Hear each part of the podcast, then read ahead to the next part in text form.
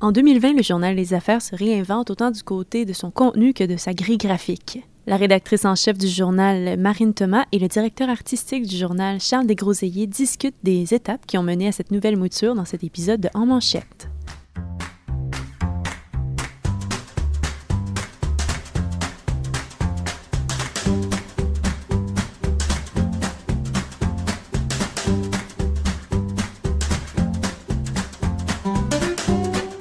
Marine Thomas, rédactrice en chef du journal Les Affaires.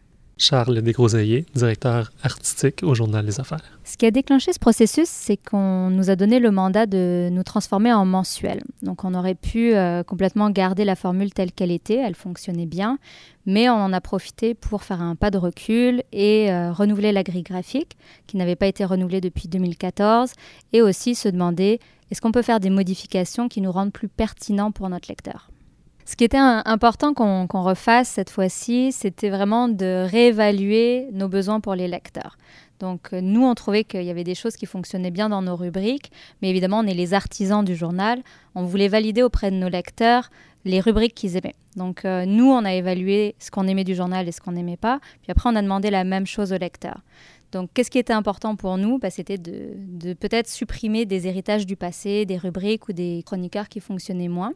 À notre euh, bonne surprise, les lecteurs étaient très positifs sur ce qu'on avait déjà. Donc, en fait, on a pu juste bonifier ou donner des nouveaux rendez-vous, mais on a gardé tous nos collaborateurs euh, anciens. On a juste rajouté des collaborateurs ou des chroniques.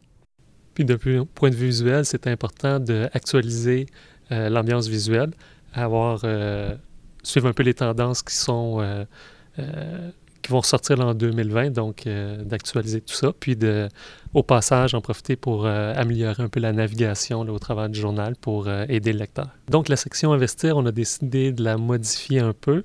On a supprimé la couleur verte qui était en background sur chacune des pages parce qu'on a réalisé que la lecture pouvait être un peu difficile étant donné que le contraste entre la couleur verte et le noir des lettres était assez élevé.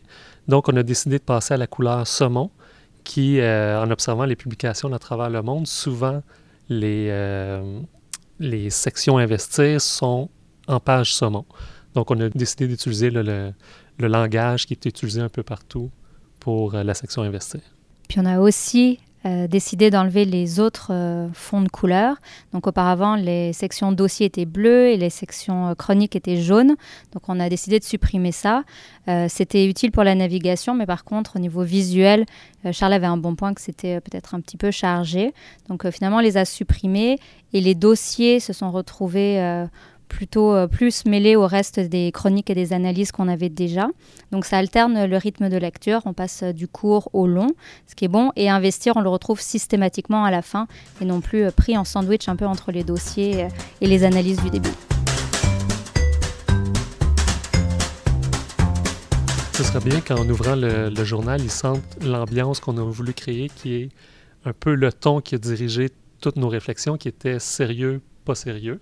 Donc, euh, dès la page couverture, on peut le voir qu'il y a un, ton qu'on avait déjà un peu, mais qu'on décide de pousser un peu plus loin. Puis, euh, à l'intérieur du journal, ben, euh, le nom des chroniques ont été réfléchis un peu dans ce sens-là. Donc, si on a réussi à mettre les gens dans cette ambiance-là, qui est un peu notre objectif, ben, ils vont sentir un peu une sorte de renouveau dans l'ambiance du journal. Puis moi, évidemment, ce que j'espère, c'est que plus que jamais, le journal devienne vraiment un outil pratique. On sait que notre lectorat d'affaires, il est pressé, tout va très vite dans son quotidien. Donc on a énormément travaillé les portes d'entrée, euh, les index euh, de société euh, dont on parle, on a multiplié les brèves. Donc on voudrait que il ait du plaisir à lire le journal et que même s'il a 5-10 minutes entre deux rendez-vous, il puisse quand même apprendre quelque chose.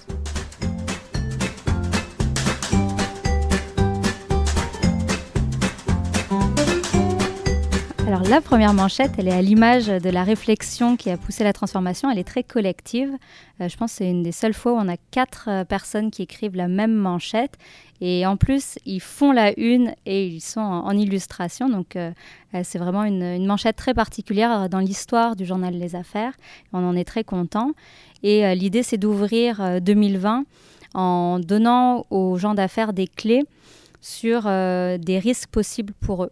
Il y a beaucoup de, risques qui nous guettent en 2020.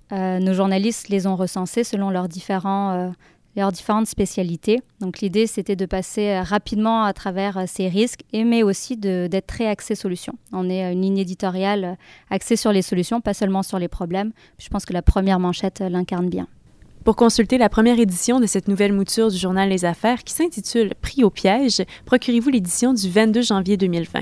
Pour ne rien manquer des prochaines parutions du journal Les Affaires, abonnez-vous à nos différentes plateformes sur Spotify, Google Podcast et Apple Podcast.